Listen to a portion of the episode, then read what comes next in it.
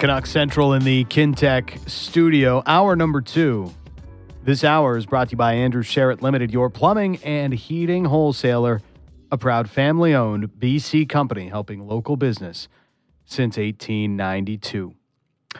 A lot of uh, discussion around the salary cap, Sat. So, Elliot Friedman's report today, alongside Rory Boylen up at uh, sportsnet.ca right now, suggests that the cap will go up $1 million this next offseason.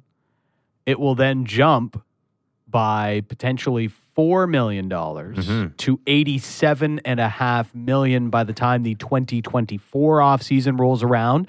That is, of course, the year Elias Pettersson is up for a new deal.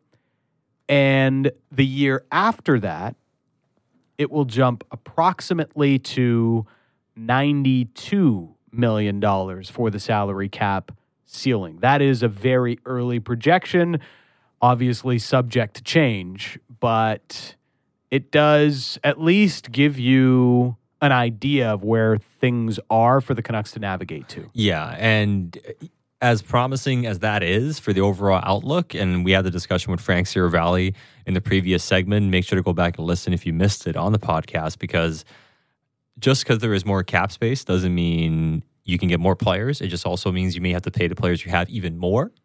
And I think that's the other side of this too, because in two years' time, Elias Pettersson's contract's up.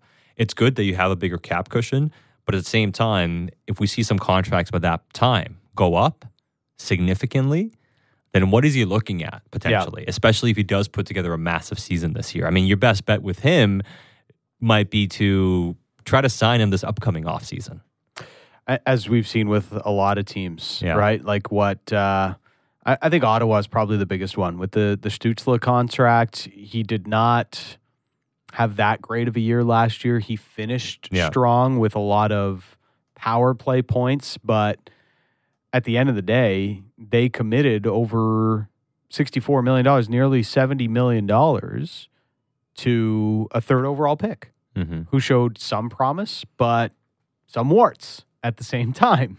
So that that's certainly a divergence of what we've seen some NHL offices do. Like usually if you're going to go 8 years with a guy coming out of his entry level deal, it's a like surefire. Like this guy's already done it, mm-hmm. you know. You know, yeah, yeah, exactly. he's already really shown We're not he's going to be a star player. Show us and we'll pay you. Yeah, yeah. Uh, usually, like we've seen a lot of bridge contracts, but you don't see the eight year deal out of the entry level contract all that often.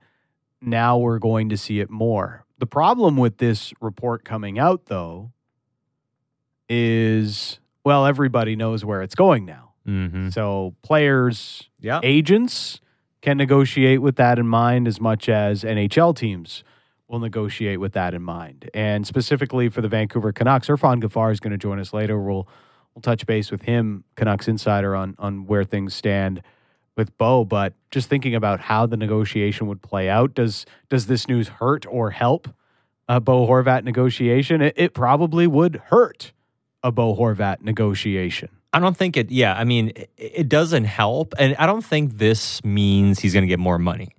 You know what I mean? I don't, I don't, think this means that all of a sudden Bo Horvat went from expecting 51 million to expecting 55 million. Like and I'm just throwing numbers out there, right? Yeah. If I don't think that's what's going to happen, but what might happen is he looks at it and says, they're asking me to take less. Mm-hmm. And it's taking less than what I want now. But it's also me then realizing in two years' time, when the cap goes up, can I live with taking less than what I want today? Because what I take, what I'm getting today is going to pale in comparison to what I could have gotten two years from now. Right. Not to say that he would take a three year deal and then bet on himself again when he's 30. And hey, maybe that's what he does. Maybe, if anything, the way he could look at it and say, you know what? I'll do two years here or something, three years, and I'll hit free agency 29 30. The cap's going to go up. Even if I'm not the same player, hey, at the very least, someone's going to give me seven times seven then. You know, maybe that's the way he views it potentially. So, so you can you can find an argument either way to say it hurts or helps or hurts. But one thing it does undeniably do is make a player think and understand that whatever they're leaving on the table today, whether it hurts more later or not, you have to be able to live with that. And and I think that's a question he's going to have to ask himself. So this is um, why I think it makes it it, it it hurts the Canucks in a way. Maybe not a lot, but it's going like if they were hoping to get Bo under seven million dollars to sign long term at a number under seven million on the AAV, it just got that much harder. When Bo signed his last contract, which is on the verge of expiring, it was 2017. He signed $33 million for six years, right? Five and a Mhm. half million dollar on the AAV. At that time, that was 7.3% Yeah. of the salary cap. If he were to sign six and a half as a long term extension with the Canucks, that would be 7% of the salary cap by the time it goes up to 92 million. Mm-hmm. So Bo's saying, well, like you still think I'm essentially the same player? Like I'm not worth a bigger percentage Yeah. of the salary cap today than when I signed that previous contract. Maybe Bo isn't saying that, but I imagine that's part of how his agent would negotiate it. Well, for sure, I'm, I'm, I'm, I'm sure that's part of the equation. And you know, and Bo Horvat's human. I'm sure he's not happy with how things are going. I'm sure he would have loved to have the contract done already. And whether he feels disrespected or not, I don't know. But you know, obviously not happy it's not done. You, you want to have it done by this point. And going back to what I mentioned with Frank, I think ultimately, and this is true for every player, how badly do you want to be somewhere? But I really think so far that's been kind of the Canucks push here. It's like, how badly do you really want to be here? Do you want to be here bad enough? Do you take this much, you know, this contract to stay and be, be a Vancouver Canuck? Because if he does, then hey, he can sign a team friendly contract maybe and it ages really well. And what I mean by can a player live with it? And hey, for most people listening, you're like, can I live with 35 million or 40 million versus 50? Of course I can. But th- this is a different world they live in. And players will think about this. I mean, even guys that sign big uh, contracts will say it's like, you know what? Like I kick myself every once in a while for leaving this much money on the table. It's like you just banked sixty million. What do you mean? He's like I could have made hundred million. You- Yeah. whatever it is. Like these things go through players' minds. So w- today, when you know the cap is going up, what you're asking Bo, Bo Horvat to leave on the table is going to look even more to him Yes. potentially today than it did yesterday. as the cap goes up. And uh, at the end of the 2026 season, that's when the uh, Canadian broadcast deal is up. So, you know, that could be more revenue coming into the National Hockey League at that point in what is, you know, likely to be more of a multi platform deal Mhm. um, that, that has a lot of different layers to it in the world that we're moving to where, you know, cable isn't the sole resource for you to consume National Hockey League games. As, as, as far as a Canucks perspective goes on the salary cap. So when it takes that first jump to $87.5 million, that's projected for the 2024 offseason. They have currently just under $48 million committed to the 2024 roster. Mhm. Thatcher Demko, Tucker Poolman, Oliver Ekman Larsson, Quinn Hughes, Curtis Lazar, Ilya Mikheyev, Conor Garland, JT Miller, and Brock Boeser. $48 million is going to those players. So obviously, Elias Pettersson and Bo Horvat are not a part of that projection.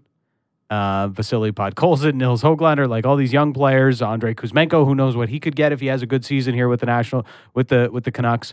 All of those players are not kind of um, well, they're not factored in, and and this is part of you know the discussion about the long term health of the team. Like, is this a big enough cap jump for them to say it's worth committing $15 million to both JT Miller and Bo Horvat going into their 30s? I, I- think that question really depends on what Pettersson's number is ultimately.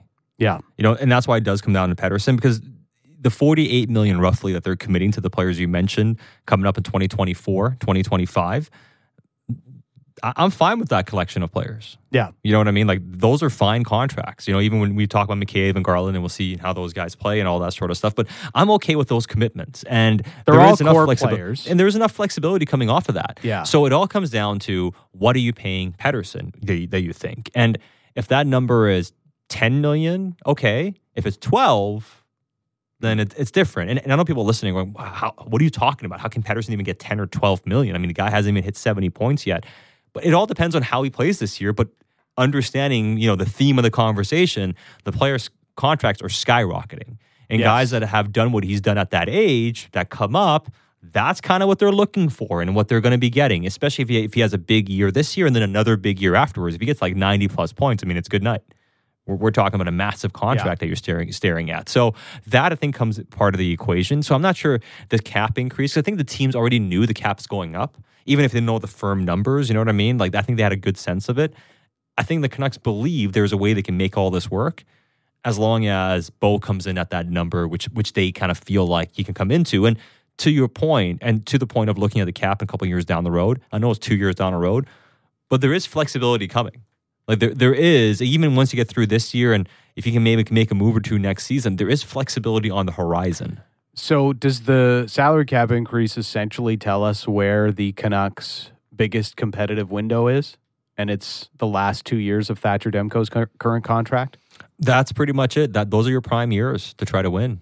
So, it's like as much as they still want to be a playoff team and be competitive right now, this front office's mindset is we need to go in the 2024 offseason. That's where we are looking at maximizing our potential to build a Stanley Cup contender. Yeah, and it's not just to go all in on 20, you know, those 2 years and then that's it. It's about taking advantage of those 2 years and try to extend that window a few years, you know, and whether it's you you extend Demko, whether it is you have another goalie coming up through your system that can take over that role or whatever whatever it is, you got to figure that out in a couple of years. I mean, when you get to that point, but that's really go time. But but you can't just decide to go and win a Stanley Cup in two years. You still have to like incrementally get there. You have Yes. to make the playoffs. You have to get that experience. You have you have to build some progress. You know, and if you get the, into the playoffs this year and then next year you take a step, and that's like your your fringe contender. I, I think next year, Dan, even if you're not like an actual Stanley Cup contender,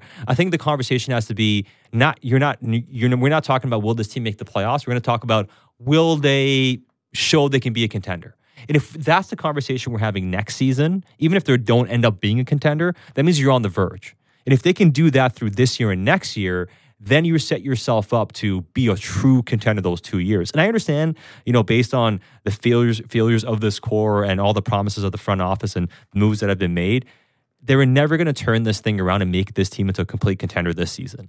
As long as you have a coherent plan to get there in two or three years, there's a real pathway to do that. And with the cap going up, it helps a little bit, but ultimately, you just got to get these guys signed to numbers that make sense for your team.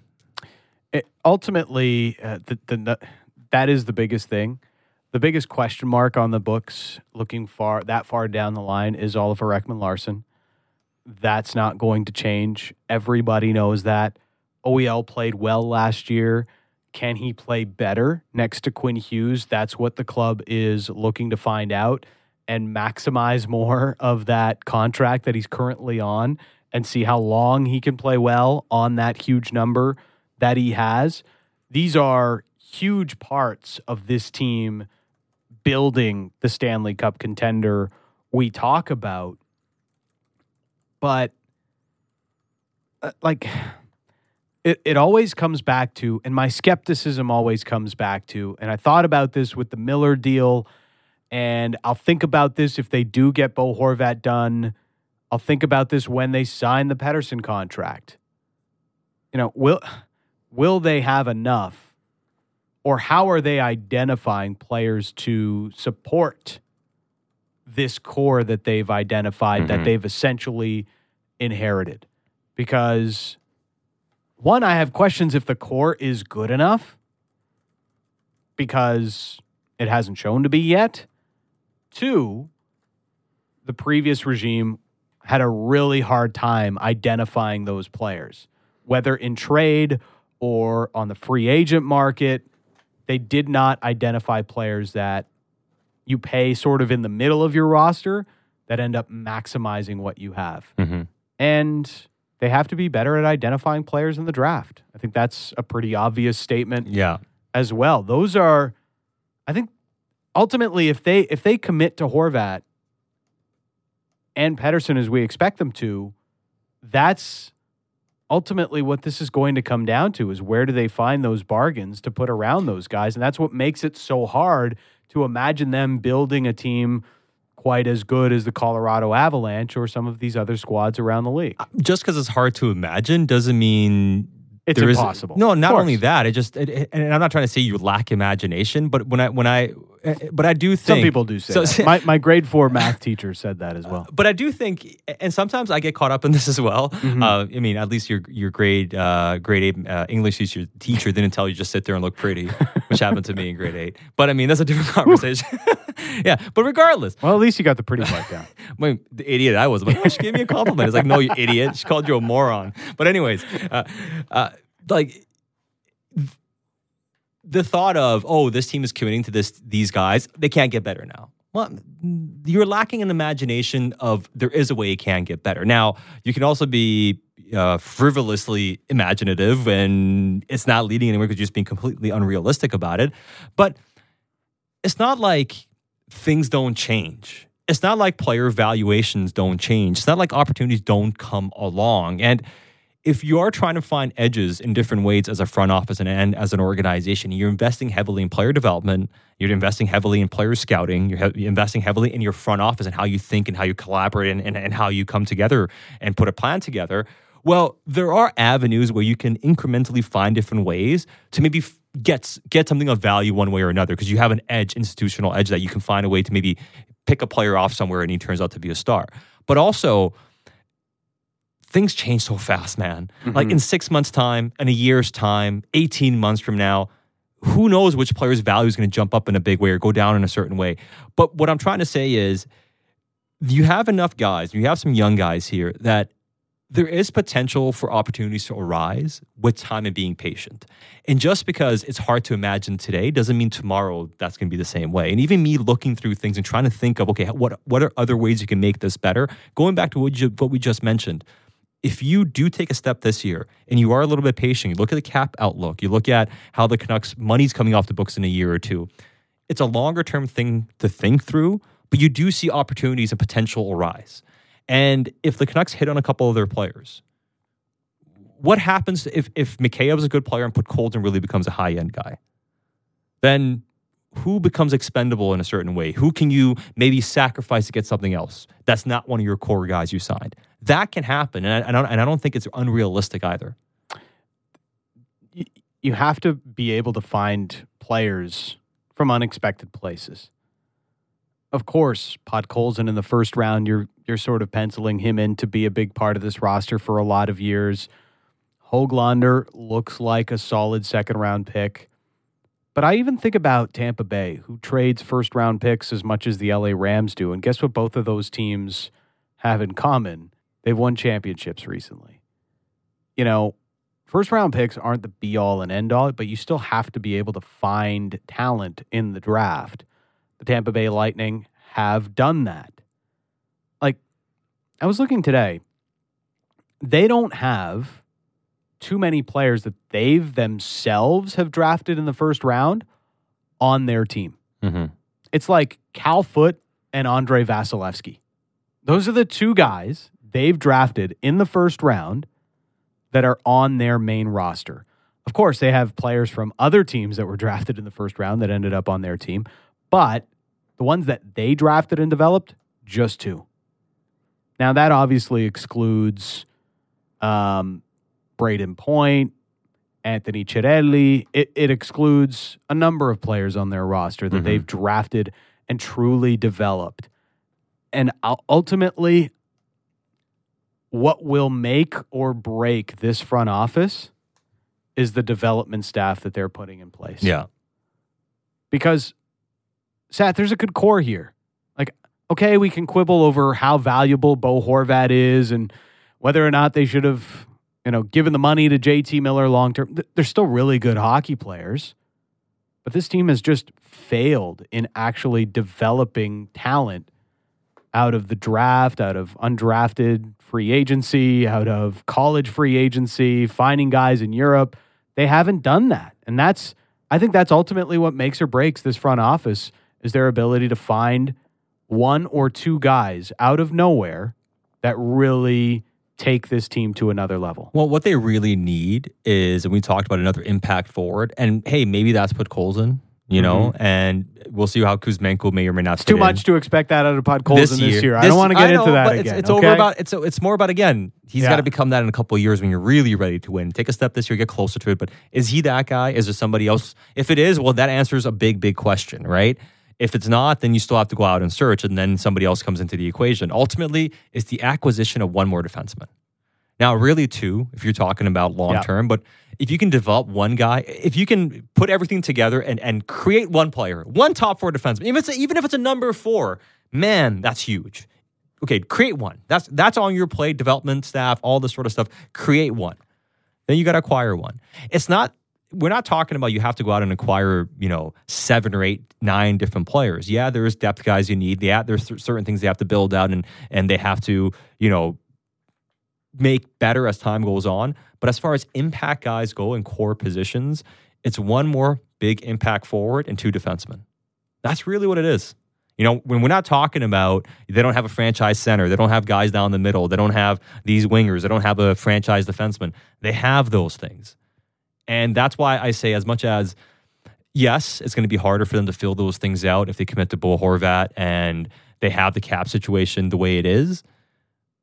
But you don't need that crazy of an imagination to find two players in your back end over the next two years. Um, I'm getting ripped on the text inbox. The point I was uh, making about Tampa, I forgot to say in the last 10 years. But yes. The last 10 years. I mean, because, yeah. yes, Stamkos and Hedman are definitely first round. Now, you know, the point is, um, and I've made this point before too. Chicago and Tampa, they've also missed some high draft picks. Yes. Jack Skille, Yeah. Cam Barker. Yep. You look at, you know, Slater Koekkoek was a type top pick. Tony DeAngelo didn't work out for them. For them. Um, there's somebody else I'm missing. Oh, Brett Connolly, top 10 pick, didn't work out for Tampa. Didn't hit the potential they had hoped for. So every team's going to kind of miss on some high picks. But what you have to do is crush some of those second round draft picks and some of those late round picks have to come through. And what do those two franchises have in common, Chicago and Tampa? Building dynasties, they crush the middle of those drafts and outside the first round. But think about it. Uh, even though Stamkos and Hedman, yes, they were drafted at the top of the draft by Tampa, both more than 10 years ago. Mm-hmm. Took them a long time to build the team that ended up winning the Stanley Cup. A lot of failures. I mean, that, that's a team that made a cup run almost, got to the conference final, and then Yeah. had to kind of retool. And Marty St. Louis leaves, and then they get back up to it again. I mean, they've gone through a few ups and downs to get to this point. Uh, so thank you for pointing out my uh, clear error, but it did mean to say the last 10 years. Coming up, uh, Irfan Gaffar is going to join us. His take on uh, the salary cap going up and uh, the rash of Canucks injuries that they have struggled with. We'll get into the preseason with Irfan Gaffar, Canucks Insider.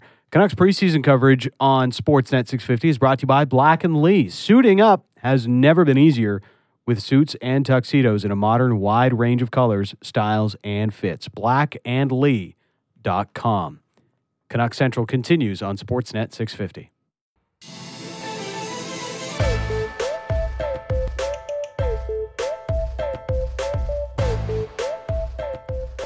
Canuck Central coming to you from the Kintec studio. Kintec Footwear and Orthotics, Canada's favorite orthotics provider, supported by over 1,500 five star, five star, five star, five star, five star Google reviews. Find your perfect fit at kintec.net. Uh, Irfan Gaffar, Canuck Central is, uh, our fourth period covering the Canucks, is going to join us here in a moment. Did you see the uh, Russell Wilson commercial, the Subway commercial? Yeah, and I can't unsee it. the Dangerwich. Danger changed. the, the Dange Russell Wilson called his Subway sandwich the Dangerwich. Yeah, I think PF commentator nailed it on Mhm. Twitter, saying that video is like he's he's a serial killer talking to his victim who's tied in a chair with his mouth taped over. Over. That's kind of what it was like. You know what it tastes like? That, I'm like when, Yeah. when I when I saw that tweet and when we rewatched the video, I could not un, unsee it in that in that way. I don't think there's a more awkward commercial I've ever seen in my life. So, it, for those who haven't seen it, please find it, watch it. But Russ is eating a Subway sandwich, and talking to the camera as if the camera is a person, right? And it's mm-hmm. really awkward. Yes. I, I wonder if companies are teaming up with Russ, knowing that his corn level is going to make every commercial, every bit that he does go viral. Yeah, and that's all that matters. It That's goes it. viral. That's Yeah. it.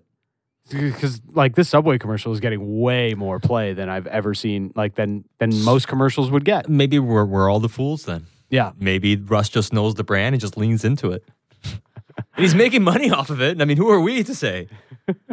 he's figured it out. Uh, let's bring in our next guest, uh, Russell Wilson's number one fan. It's Irfan Gaffar. What's happening? What's going on? How do you like the commercial?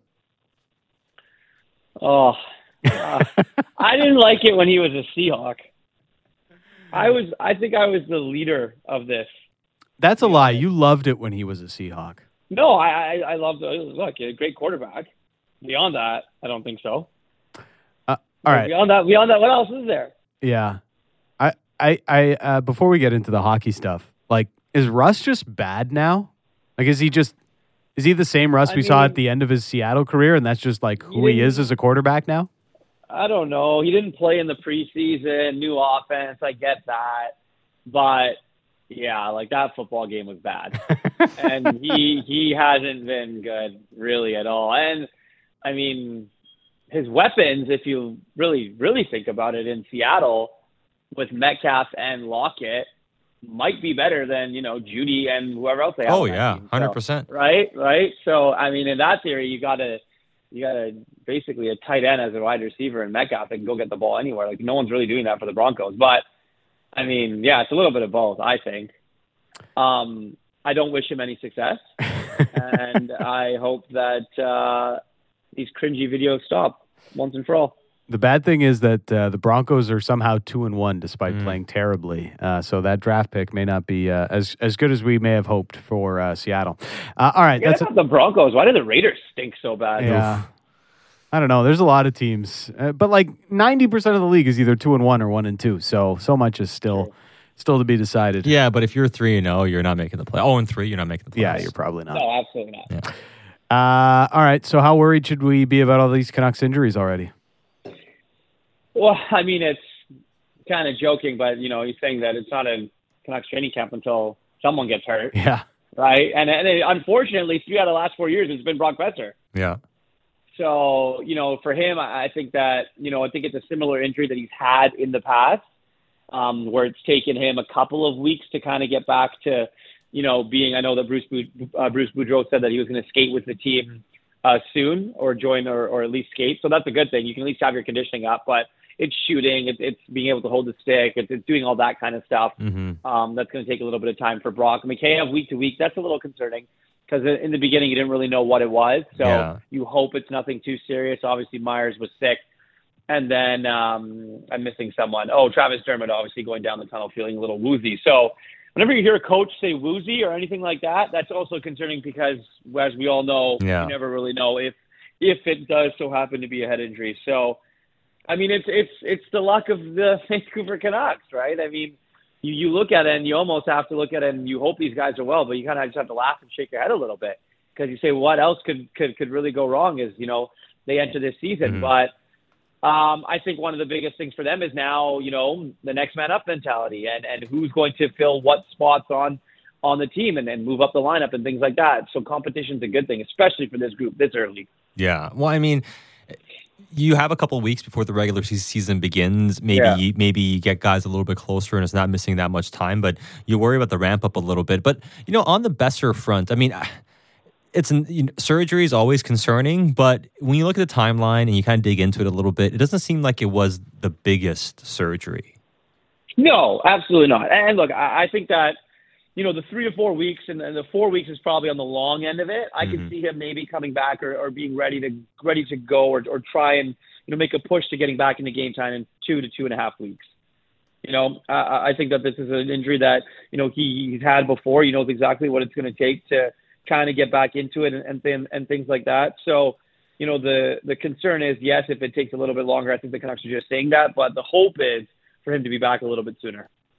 It, it is. Um, like I, I don't know if it's crazy to say this, but like it's it's hard to replace goals in this league, right? And we know Brock is going to score in and around 30 uh, if he plays a full complement of games. But it does feel like this roster is more equipped to at least paper over a short absence for Brock Boeser than it would be for Ilya Mikheyev.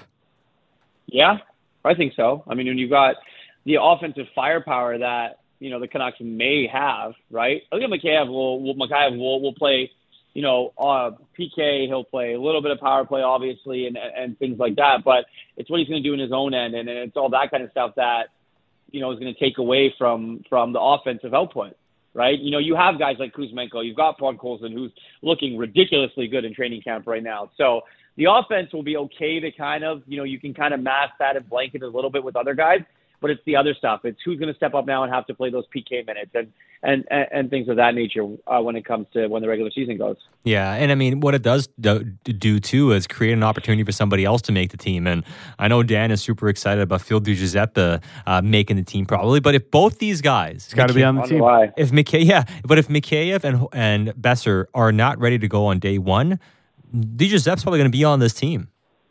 Yeah, I mean, well, we know Boeser's probably not ready to go yeah. day one. I mean, just by, mm-hmm. I, I don't think that he will be. But the Mikheyev one, uh, you you hope he's ready to go. But yeah, you're right. I mean, it's it's next man up. It's if DiGiuseppe can make this team, you know, it, it's it's a good thing for for the Canucks. I mean, Kuzmenko being there, obviously Podkolzin, Horvat, Lazar, that one that that line might stay together. I think you might see some that line stay together for a little bit. Um, the Pearson Miller Garland one today interests me, and then obviously um, wherever happens with with Elias Pettersson and, and who he gets to play with is going to be it, it's going to be an interesting one as well. But um, I don't think that Bruce Boudreau expected to have his lines this much in a blender this early into training camp. So the one good thing is they've got games coming up and you can tinker with things, you know, left, right, and center, which you're going to have to do. But um, it's interesting because we all, you know, on day one of training camp, we're like, okay, these lines are going to stay together. This is going to be exactly what it is. And then boom, here you have three or four guys out for at least a couple of weeks, and now it's time for for the coach to mix things up a little bit. it, it is interesting how um, you know, Boudreau, Allvin, even Rutherford, when we spoke to him last week, they're all excited about Kuzmenko, but even they have really no idea what to expect when the season starts with him. Well, I think that that's the biggest thing, right? It's it's it's he's the wild card, but he was very highly touted coming out of the KHL, and the Canucks did everything they could to try and you know make him a Vancouver Canuck, and and they succeeded. And now it's about him, you know, getting comfortable in this city, which he seems to be, being here and and then spending some time in the summer here, doing all the Vancouver type of things. And now it's you know being with his teammates, skating with, with his teammates before training camp started, and now being around them a lot, doing the dinners, going all the all doing all that sort of stuff. Um, this five game road trip to start the season is probably one of the best things that's going to happen to the Canucks, right? Obviously, you know, with with the stuff not being ready at, at Rogers Arena and, and and things of that nature and being on the road, I, I think that it's a good thing for this team, especially when you have adversity this early in your season, right? You you want the guys to be close together. You want, you know, team bonding and and, and all that kind of stuff. And, and I think that for for new players, especially ones not from North America and don't know the NHL NHL game at all, it, it, it's hugely important. No, it is, and uh, you know, honestly, like I think this is why you have depth as well. As much as you want to have the team healthy the whole time, that's not going to happen. You're not going to have your optimal lineup every single night. So the reality is, you're going to have to play with guys being out. And the fact they added Kuzmenko, they added Mikheyev, they added Curtis Lazar, and even Dakota Joshua. I mean, right off the bat, Irf, we're going to get a sense of what is this team's depth like? Is it going to be good enough to hold up? You know, and, and I think getting a sense of that right out, right away early in the season isn't the worst thing. No, absolutely not. And I think that you know, as much as these guys are going to say that uh, they, you know, they're going to miss these guys and and, and things of that nature. When you look at it, it, it is a good test. It's a really, really good test to see what this team's depth about, like you just mentioned, that, but but also to see if they have more. Are there more players that are that are down the lineup that are going to push for roster spots? How much hunger does this make more guys? You know that that know that there are roster spots that are available to go out there and, and try and earn them. And I think that when you have a training camp and have it be as competitive as you know they're having it right now, I, I think it's only a positive. So um, we are getting the sense that like Bruce Boudreau is giving Jack Rathbone the keys to the Seven Kingdoms here, and he's just like, Um, hey kid, show us what you got. Like 25 minutes. I, I would expect him to play almost 20 minutes in every preseason game that he that he has coming up into the regular season. Why not? Right? Why not? Prove to yourself, prove to your coaches, earn your coaches' trust. I, I think that's a big thing. If Bruce Boudreau's letting him play and letting him run wild and, and do things like and do things like play 25 minutes a night, he obviously sees something in him, right? Your, your your coach obviously trusts you. Yes, it's preseason, and you know you're not playing against the team's top top players, you know, every single shift. But you know, t- over 20 minutes is a lot of ice time for a young kid. So it's a test, and you know, Jack Rathbone is a guy that you know wants to prove his worth. He wants to prove like he belongs in the NHL, and like you just mentioned, Andy, he's getting every opportunity to do it. So we'll see what happens in a couple of weeks. Obviously, with the Dermott injury and or what happens there in the next couple of days, we'll, we'll definitely see what goes on. But you know, it, it's a good opportunity for Jack Rathbone, and, and it's nice to see nice to see him grab it and you know take the keys and run with it. Well, you know, when I when I look at the team too, and you look at you know how badly they wanted the contract situations to be done before the season began for a number of reasons. What what do you think that does to the Horvat situation here with you know training camp being over, with the season being two weeks away? Do you get the sense that there will be a real push here in a couple of weeks to try to get something done here with Bo? As much as right now it doesn't look like it, but they'll do the same thing they did with JT, pretty much, where they'll circle back in a couple of weeks and they'll make maybe they'll present their best case. Yeah, I mean, look, uh, like we said before, all it takes is one phone call, right? And, and we know that Pat Morris and his camp, you know, they drive a pretty hard bargain, right? So I think that you know it's unfortunate for the Horvat camp because I, I think they're I think they're a little pissed and I think that they should be, right? And you know, you, he's your captain and this, that, and the other, and you know, you want him to be signed, and he wants to be signed. He he wants to stay here. There's no doubt in my mind that that that that's not that what Bo Horvat wants, but what does he deserve? And you know, we you and I sat have talked about it obviously um, offline a little bit, and and to to go to the open market and to see what Bo Horvat would get. Um, I don't know if Bo's going to want to take a quote unquote hometown discount anymore after seeing what the what the Canucks did to start, right? They they they get JT Miller done, and then they say, okay, well, we think Bo's going to take a discount. Nah, I don't think it's going to work like that anymore.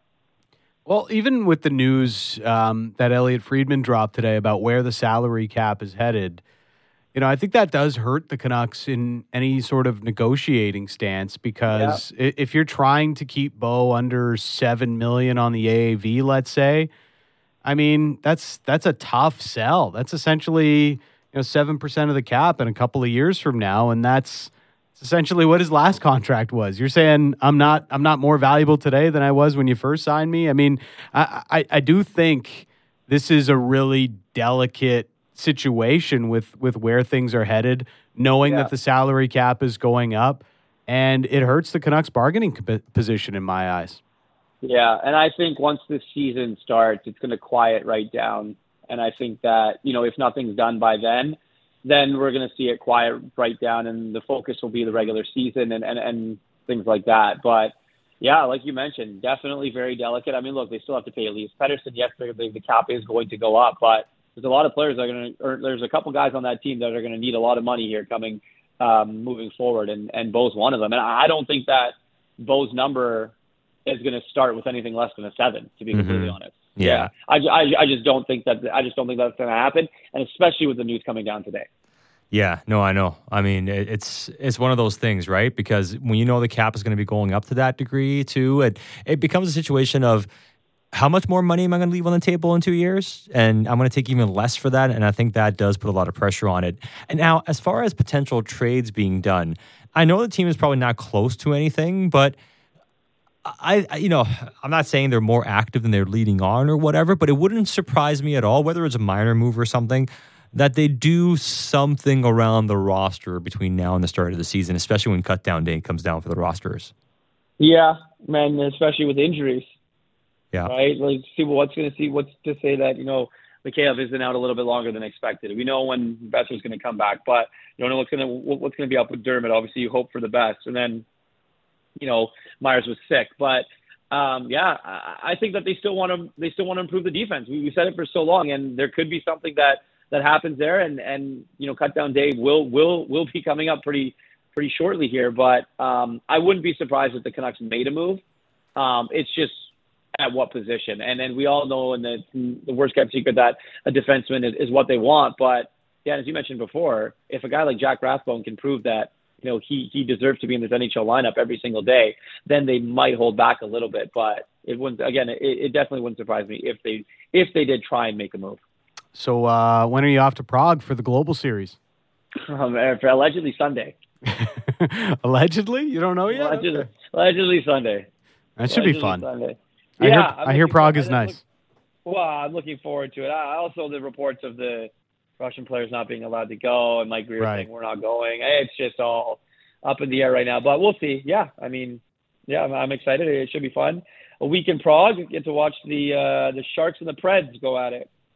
Uh, should be pretty good. Always appreciate it, man. Thanks. All right, guys, be well. Uh, there is uh, there is Irfan Gaffar. Yeah. There's Irf. Um, I mean, I think the trade stuff, teams are always looking, Mm-hmm. you know, to be to be trying to do different things or whatever. And it's very evident because the team has expressed this numerous times. You heard it from Allvin, you've heard it from Rutherford, that they wanted to do more this offseason than they did.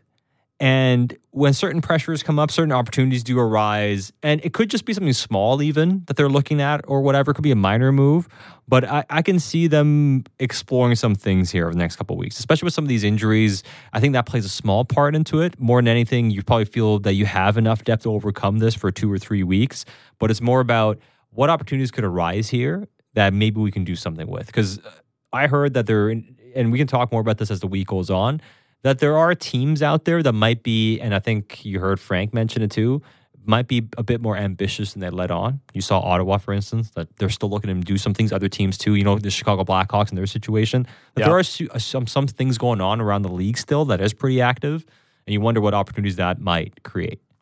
Um, it's always kind of an interesting time as we get closer to opening night of the season. You know, waivers and um, there's a little bit more activity as managers maybe try to to move a player that they think may get claimed off of waivers. Also, a guy like Jakob Chychrun is still out there and available. We have some pretty big contracts like Nick Robertson, uh, much smaller contracts like Rasmus Sandin and Nick Hague that have to get done. I believe Elliotte Friedman the other day on 32 Thoughts mentioned that uh, Vegas might be up to something with the Nick Hague situation that they have on their hands. So, certainly some things to uh, keep an eye on. And as we've talked about, the Canucks have 45 contracts committed right now. Yeah, so, I do expect spots. they, uh, they do a, add a couple of contracts at some point here. Yeah. Now, two things to keep in mind. I think they also want to have some flexibility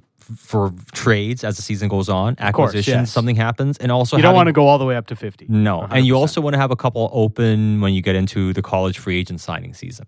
Yeah. That's the other thing to keep in mind, especially into the new year. And they did not have as much success uh, looking for the, to uh, in the college free agent pool this past year.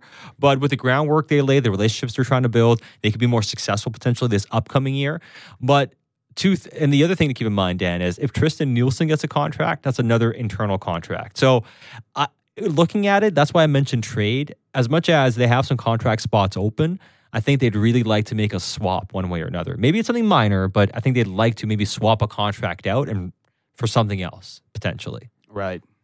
Ah, I wonder what contract that would be. Um, eh, there's there's definitely something uh, that uh, eh, hey the Canucks are always looking to upgrade as every uh, every team is Yeah. right now. It's uh, Dan Riccio and Satiar Shah here on Canuck Central.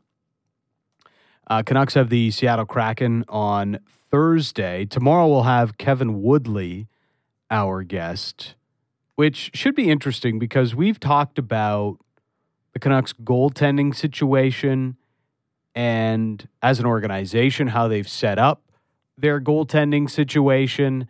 That is at least it looks as if it is an organizational advantage.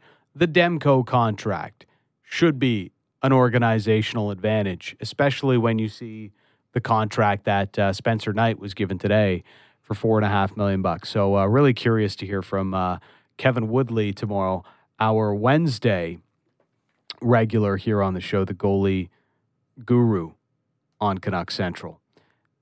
Some other things that um, I wanted to quickly touch on, Sat.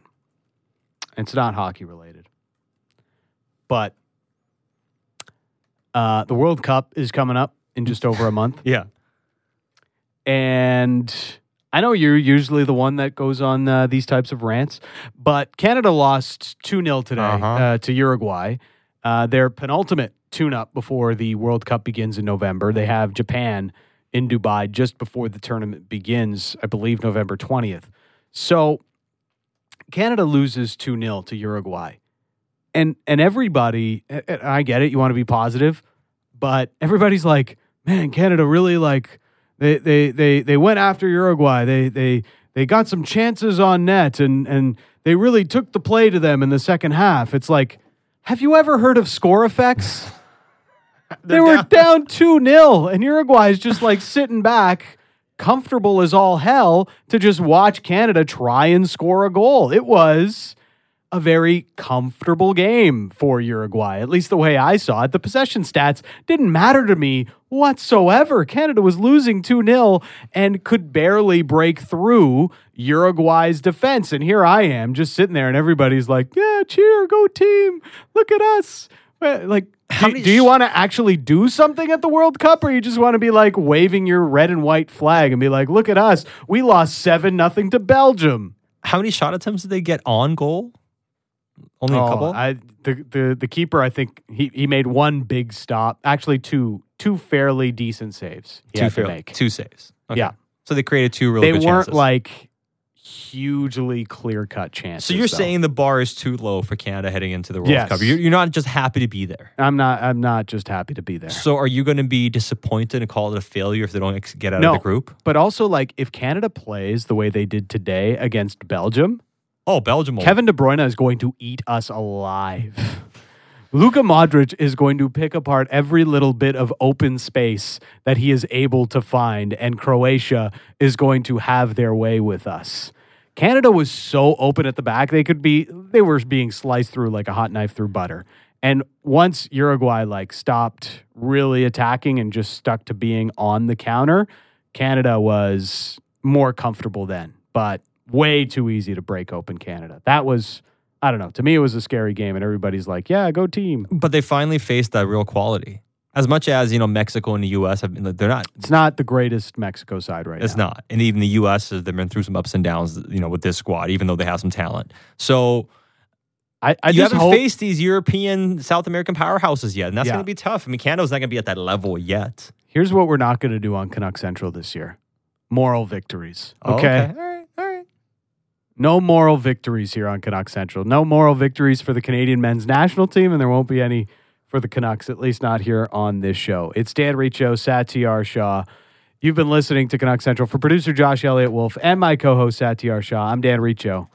You've been listening on Sportsnet 650.